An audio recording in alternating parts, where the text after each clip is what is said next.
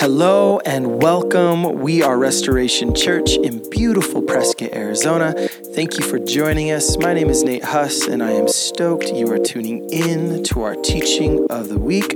If you are new, so glad you found us. If you haven't already and would like to learn a little bit more about us, jump over to restorationaz.org. All right, let's grab our Bibles and dive into this week's teaching.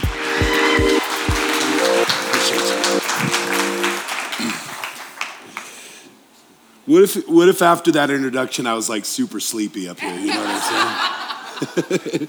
I think I'm on. I, I hope so. Did I? Is it? I, yeah, we good? Okay, good. All right, well, listen, I'm hoping that I get to be so a part of this church that I don't have to have an introduction. I've been here one other time. So if you know me, if I've been here once, the second time, I'm family. So that's just what it is. Are you cool with that? Some of you are not cool with that, I can already tell. I'm gonna ask one more time. Are you cool with that? Okay, all right, good, good, good, good, good, good. Um, I'll tell Landon that, and uh, we'll let him know that I'm just now family. This family needs a crazy, loud uncle. I'll just be that, okay? Every family has it, and you're like, well, we kind of have to accept him. He's part of the family. Another thing, you know, I, the now Jenkins, I used to pastor them. And then I didn't know this, but I used to be this kid right here, his children's pastor when he was in second grade. Now, I didn't know that because he doesn't look like he did when he was in second grade. Uh, but uh, we figured it out, so that's cool. We got too many things that cross us over. And, and just another thing, I really love this church. Uh, I'm proud of you guys and really thankful for the Spirit and the work that He's doing amongst you. Uh, sometimes when you're a part of something, you, you miss the specialness of it because it's just mundane to you. But what God is doing in restoration is worthy of His praise. There's a good work being taken that's being done here. And I'm so thankful to be connected with you guys. Um, I am now a grandfather. Okay, that is not worthy of what I just said right there. Because you all didn't give enough attention to my new grandson. I am now a grandfather, y'all. I love my family. I, have been married for 26 years and I got five children. And my oldest son did not waste any time like his father. Right after he got married, he got a baby mama right away. And, uh, and I love my daughter in law, but I'm telling you, I am killing it as a grandfather.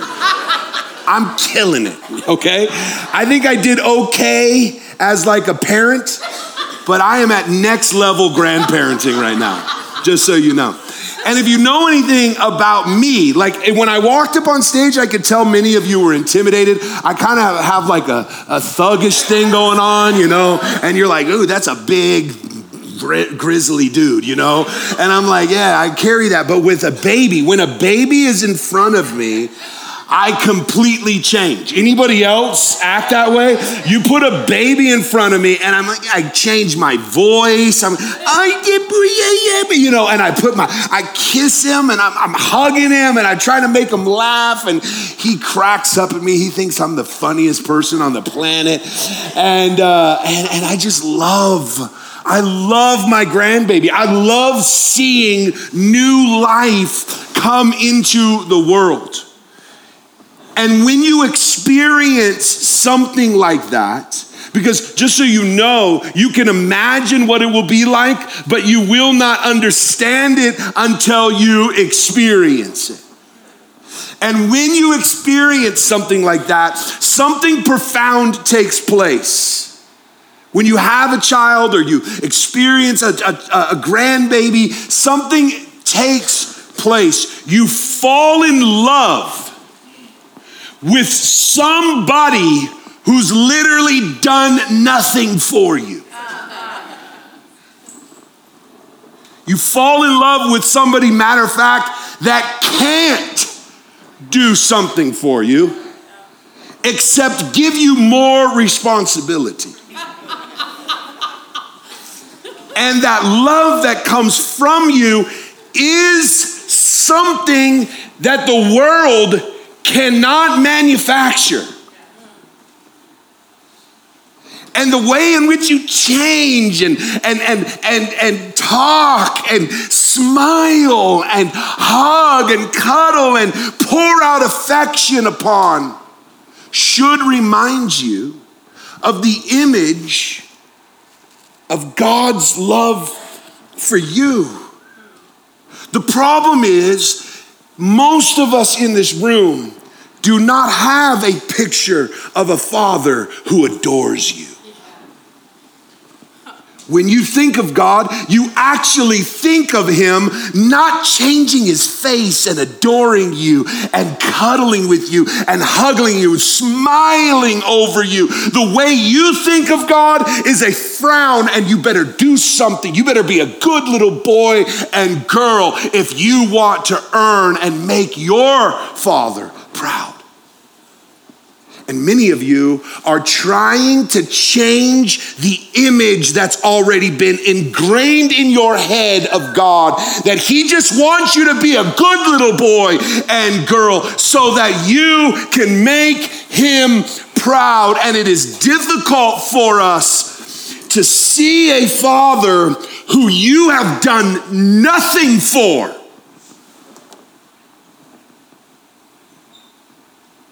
And you're loved and his voice changes when he sees you. And he adores you. And he sings over you. And he smiles at you. Matter of fact, you already are fully his child, and you could not be more loved if you did anything to prove it. You already are. You're already beloved. And the only way you can believe that is true is if you stop trying to understand it and you receive it as a revelation of the gospel message that changes the picture in your head, that goes way beyond your origin story and who your earthly father and mother was. It goes way beyond the broken images that already are burnt into you. It goes far more glorious than the religious pictures that have shaped our understanding of God. It, it moves into something that is hard for us to believe. Matter of fact, it's too good. We'd rather just call it news than good news. this gospel is so glorious and so good and so true. And I am concerned for the Western church, in which I am a part of. Because most of the people that I run into that have grown up in the church don't have that revelation of a loving, adoring, smiling Father. Can I tell you that this causes us to live a smaller life than God has intended for us to live? It causes us to live a shrunk life, believing that all God wants from you is just to be good law abiding, good people. As long as I live up to the, the law and the systems and the structures, and as long as I'm a good look, God will love me. But it doesn't break you into the largeness of all that God has called you into. So, what I want to do today is kind of introduce you to a text that has transformed my thinking, and I'm going to give you a, uh, a different translation than you may be used to. So we're going to have it up here on the screen. The message, which was translated by Eugene Peterson, whom I, I love and has impacted my life in, in many ways. Uh, but you can follow along in whatever translation you have. There's, there's good translations. I just want to use this one today because of some of the wording that he uses that I think helps us understand what the heart of this text is. And so turn to Matthew chapter 19, verses 1 through 12. And I'm going to read, we'll have it on the screen through the, the message translation. When Jesus had completed these teachings, he left Galilee and crossed the region of Judea on the side of the Jordan. Great crowds followed him there and he healed them. I want to just highlight two things and not get stuck. Here's the thing about a preacher I'm a preacher, so I can preach anything, which means my sermons can go way too long, okay? So I'm not going to preach this, but I just want you to notice this. Notice this word, these teachings, and then at the end, he healed them. Whenever you see Jesus's life and teachings matching each other, other, that is significant. Because God in Christ was not just a good teacher, He was word and deed. His messages and his healing matched what he was trying to do.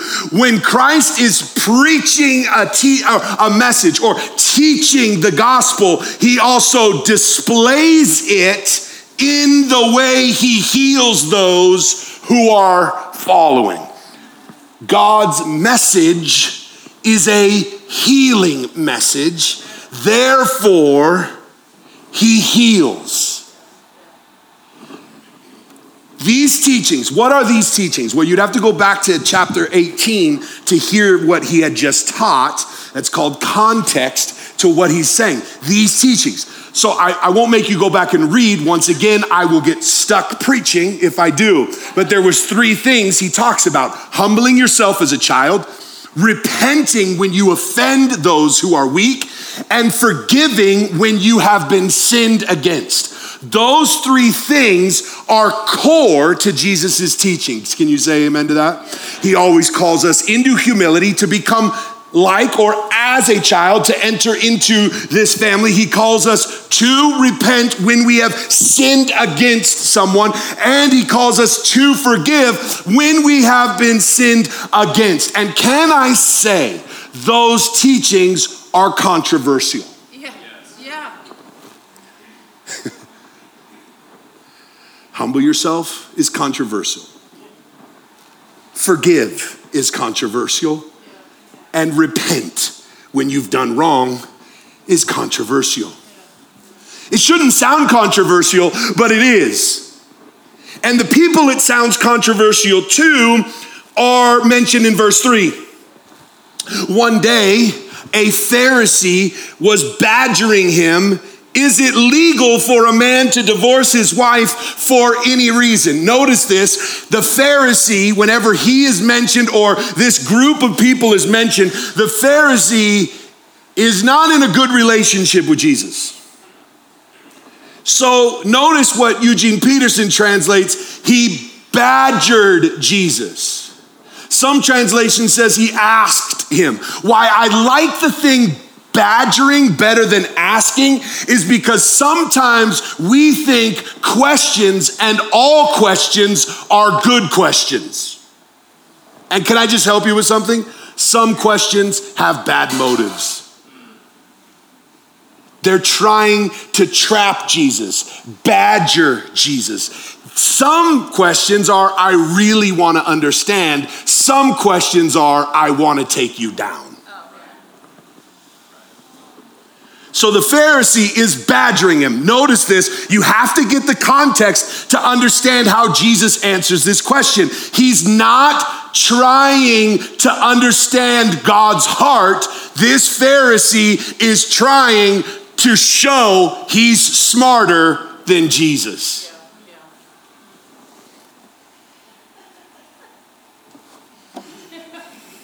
Here's what he asks Is it legal for a man to leave his wife for any reason?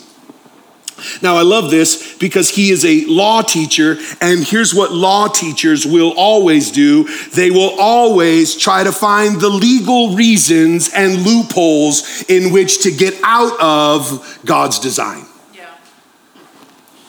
And notice this when someone teaches God's design of repentance and forgiveness and becoming and humbling themselves as a child, they, there will be things like this. Well, what if um, what if they do it a lot? Like, what if they hurt me a lot? Like a lot, a lot. or what if, what if like you know the marriage isn't going too good and we've kind of you know we're just not the same place we were you know what what what is it what if? It's always what ifs. I'm asking for a friend, not for me.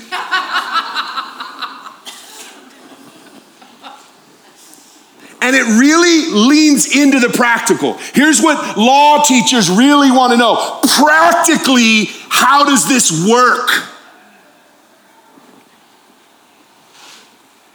Because they will disprove the gospel, proving it that it's not practical. It doesn't hit real broken lives. Jesus answers him, and I love how he answers him, and I'm just gonna be candid up front. Sarcasm is my love language. and here I just think Jesus is being sarcastic, which goes, Aaron, you can be sarcastic too. Maybe I'm justifying myself, I'm not sure. Let's go to verse 4. And he answered and said, Haven't you read your Bible? I love it because these are the Bible people. and they, these were the ones who are like, Yeah, we are the Bible people. And Jesus goes, Haven't you read your Bible? I love how Bible people are the most argumentative, badgering people. But they also don't even know the Bible. Jesus says, haven't you read your Bible? And he goes back to the Creator and says this the Creator originally made men and women for each other, male and female, and because of this, a man leaves his father and mother and firmly bonds with his wife, becoming one flesh, no longer two, but one. Because God created this organic union of two sexes, no one should desecrate the art by cutting it apart. I love Eugene's uh, translation of it, but a lot of your texts will say, uh, What God has put together, let no man separate. I love that also. But the reason why I want to set this before you is because while the man is asking, what are the law reasons in which I can divorce? Jesus goes way past the law and goes to original design. Here is what I created. Here is what I made. Here is my heart. And he begins to show something far more beautiful. And that is two things becoming one thing. Now, this is where uh, logic will fail you. Because two things becoming one thing is a God thing.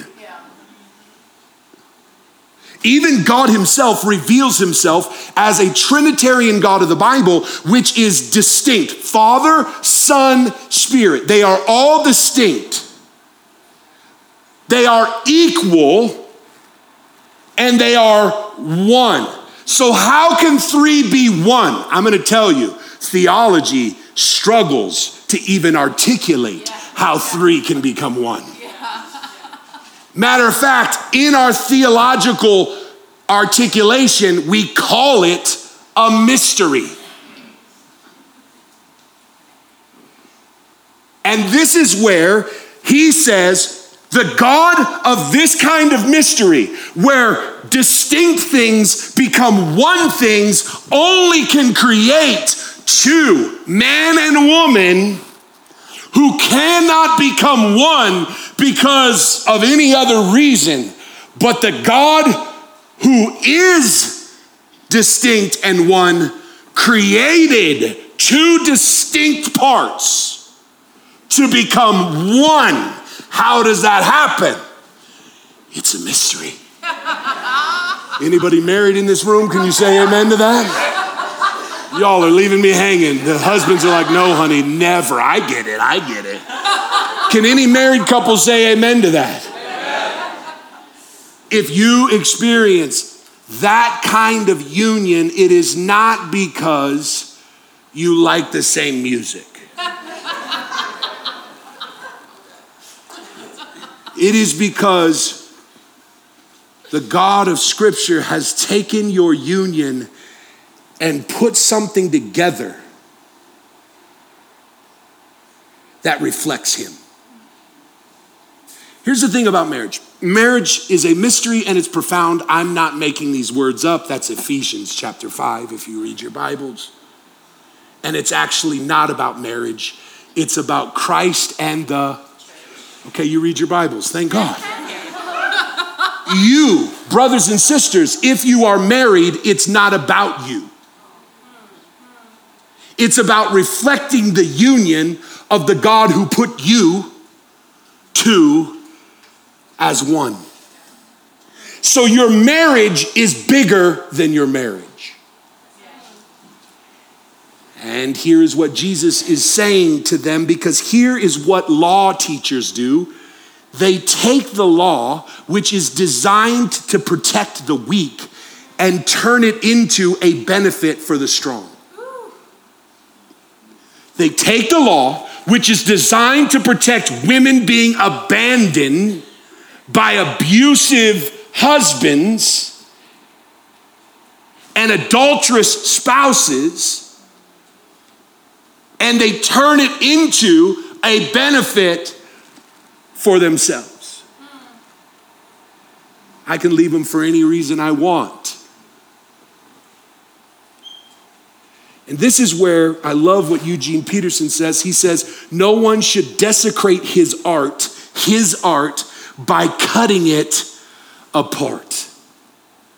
This is why I like this line, is because this kind of mystery revealed is art, not science. Here's, here's what you need to understand about science science kills the whole thing to understand a part of a thing.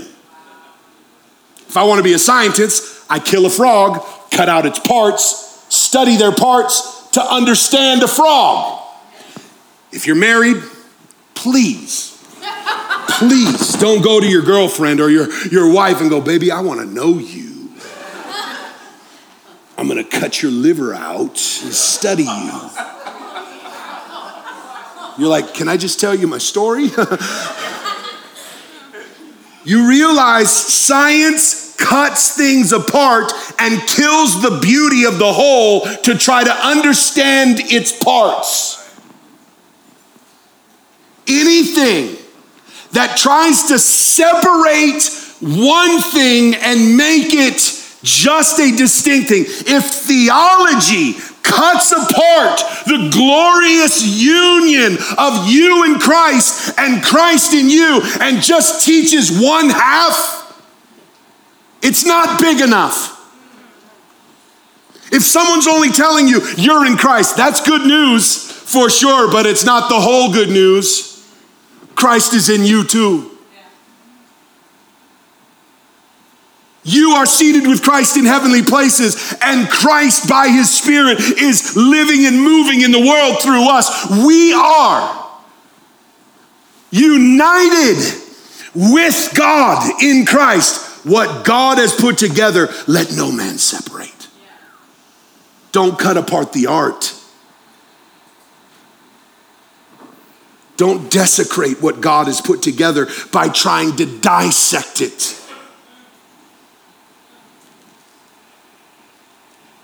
He goes back to creation and then look at verse 7.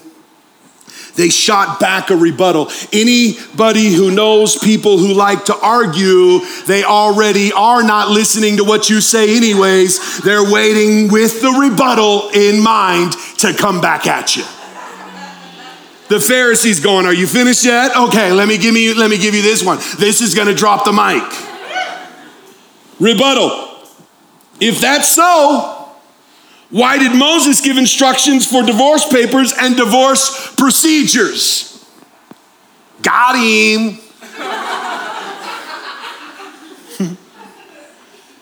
he already had the fight. I got him.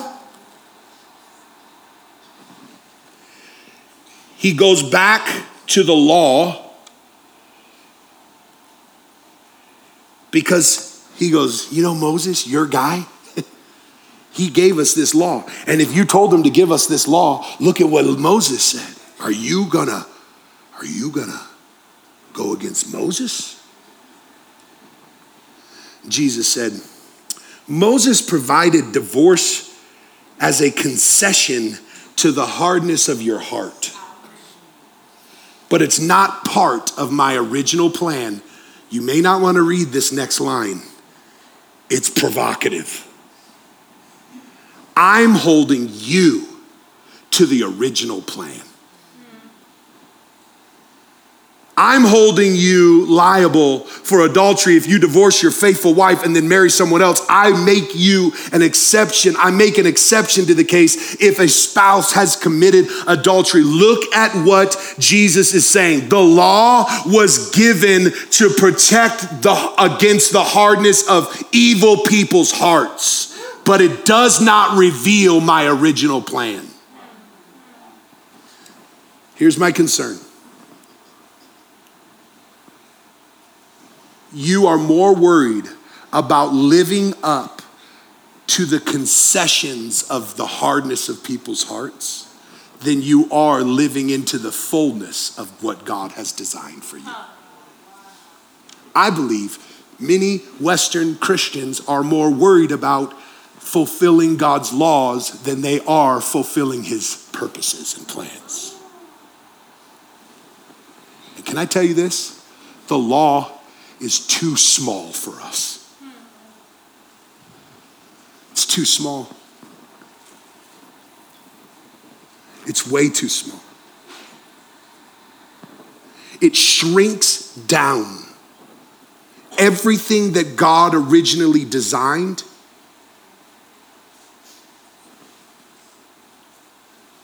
and makes it small enough to protect against the hardness of evil people's hearts. Let me put it this way I love my children. The worst thing that they could do to me as a father was see me as a policeman who was just trying to keep them in line. I would tell my kids all the time, like, if I'd catch them doing something, and they, they did stuff. I would tell them first how much I love them and how much this is way too small for them. And that the worst thing I could do is just try to have you live below the line when what I dream for your life and what I see inside of you is way bigger, which led me to go, if I'm going to engage in my children's life, I should probably do it way more than just when I'm disciplining them. I should probably spend an inordinate more amount of time sitting with them and helping them discover all the things that God's put in them. And so I would spend hours every week taking them to coffee shops and sitting with them and saying, What is it that, that God's put in you? What are you dreaming of? What are the things that God's planted in your heart? Because if I need to discipline them in, in, a, in a negative way against the things that are, are, are hurting them, I also need to disciple them into the largeness of who they are. Brothers and sisters, we have made our parenting too small if we're trying to just raise good little kids. We have made our marriages too small if we're trying to just have a good life with each other. Your marriage is way bigger. Your parenting is way bigger. Your life in Christ is so much larger. And what we need to know about our Father is He's not just trying to get us to live under concessions when He has so much more for us. So much more. Look at verse 10. Verse 10 says it this way Jesus' disciples objected. now, notice this who's the ones objecting this time? Not the Pharisees, it's the disciples. But notice Jesus' interaction with them is very different. This is what his disciples say If those are the terms of marriage, we haven't got a chance. Why should we even get married? Here is what God's people do they don't badger Jesus, they just go, That's impossible. no, God, that's way too big. I cannot do that. And believe me, go back in scripture and read how many times when God calls people into something, they go, I can't. I stutter. I'm weak. I'm a woman.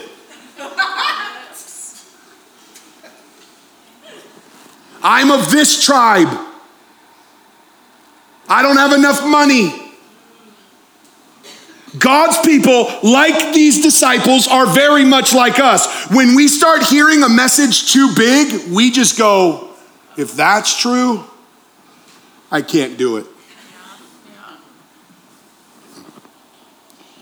I love Jesus' answer, and I'm going to run through this because I'm already out of time. But Jesus said, Not everyone is mature enough to live into a married life. Can we get an amen on that? it requires a certain aptitude and grace. Marriage isn't for everyone. Some birth seemingly never giving marriage a thought. Others never are asked or even accept. Some decide not to get married for kingdom reasons. Now look at this line. And if you are capable of growing into the largeness of marriage, then you should do it. Here's what I want to do to end our time together. I want you to hear Jesus' answer to them. We tend to, in the West, make marriage a really big deal. Everybody should get married. And Jesus responds in a very different way. He says, Marriage isn't for everybody. And he says it in another way. Some people don't get asked, some people don't accept, some people don't even think about it, and some people don't do it for kingdom reasons. And here's the reason why marriage is not about marriage, it's about the kingdom, it's about Christ and the church and it needs to be in its proper place so that it does not become a God and it just is a gift. It's a gift from God, but it is not God. It's a reflection of the God who gave that gift. And so when two things become one thing, it's a God thing.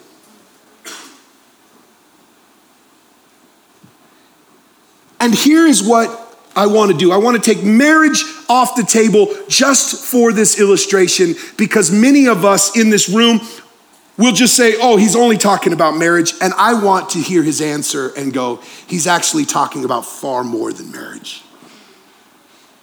He's talking about God's original design and his original intent for us. And it's important for us to hear this. Many of us walk around talking about how the Christian life is hard. It's hard. It's hard to forgive. It's, it's hard to follow Christ. It's, it's hard to stay away from these things. It's hard to do this. It's hard. And I would say it's more than hard, it's impossible.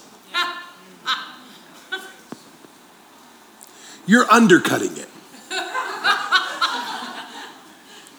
It is impossible for you in your flesh to live the Christian life. It is hard for you in your shrunken view of God to fit him into your law grid. It is impossible for us to understand two things becoming one thing. It is really complicated for you to really tap into this mystery. This is why I told you earlier if you could grab a hold of this union, you are in Christ and Christ in within is, is in you, you should not get proud about that. You should not boast about how smart you are. You should be blown away that God opened your blinded eyes to see the glorious mystery of the gospel that you are in union with Him and nothing can separate you from Him.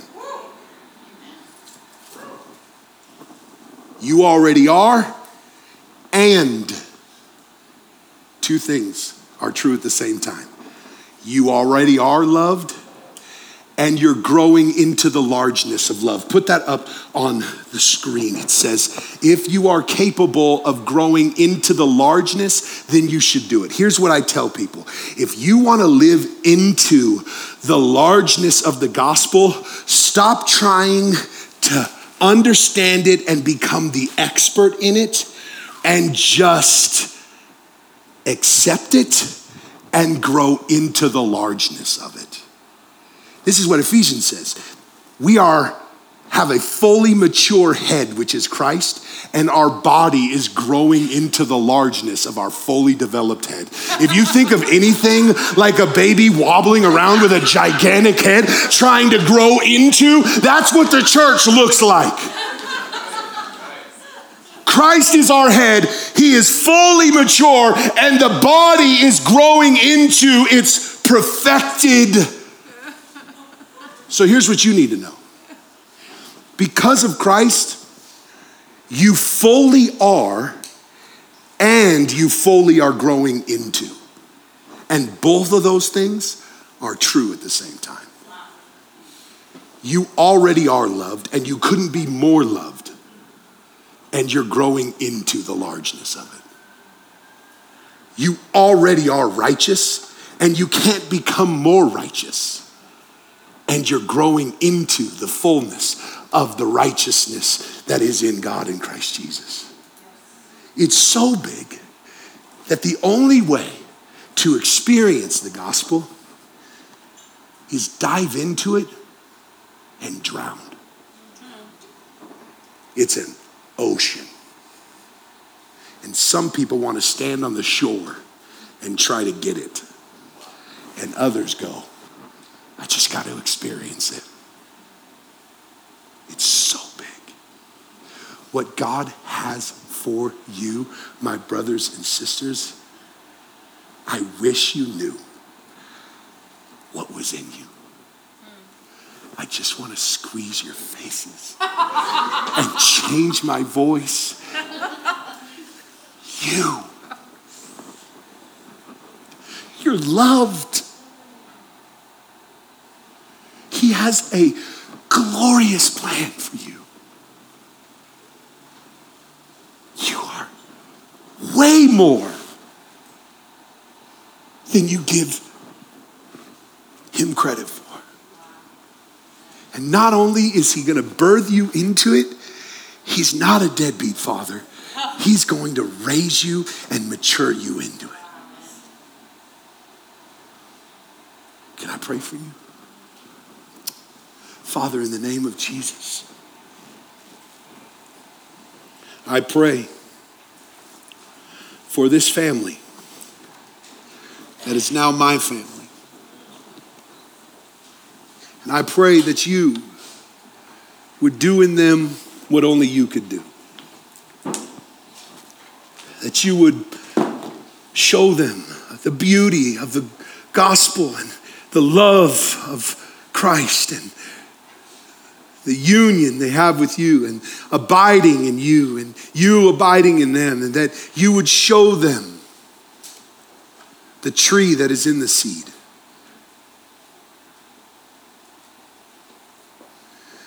That they would grow into this family, this community that's filled with love and forgiveness and repentance. That this would be a place where people would experience the fullness of who you are. They'd get a glimpse of what it means to be a part of your family. And they'd have time to mature and grow as you, their father, raised them. We, your people, know it's impossible, but with you, all things are possible.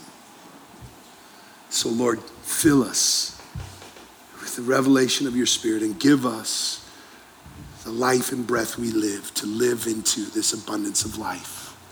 We ask these things in Jesus' name. And everybody said,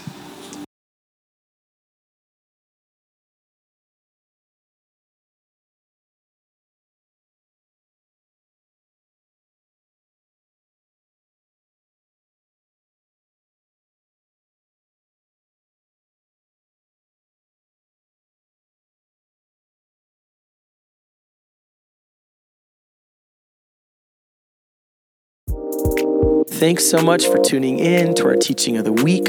We are so grateful to partner with you in sharing the love of Jesus in a world that really deeply longs for it. And whether you're new here, seeking more information, looking for a church community, or considering financial partnership, go ahead and visit restorationaz.org for more details. Okay, let's continue making a difference together. So, how do we do that? By remembering Jesus is the only one who is trustworthy always, no matter the moment. So press on as we continue to practice the way of Jesus.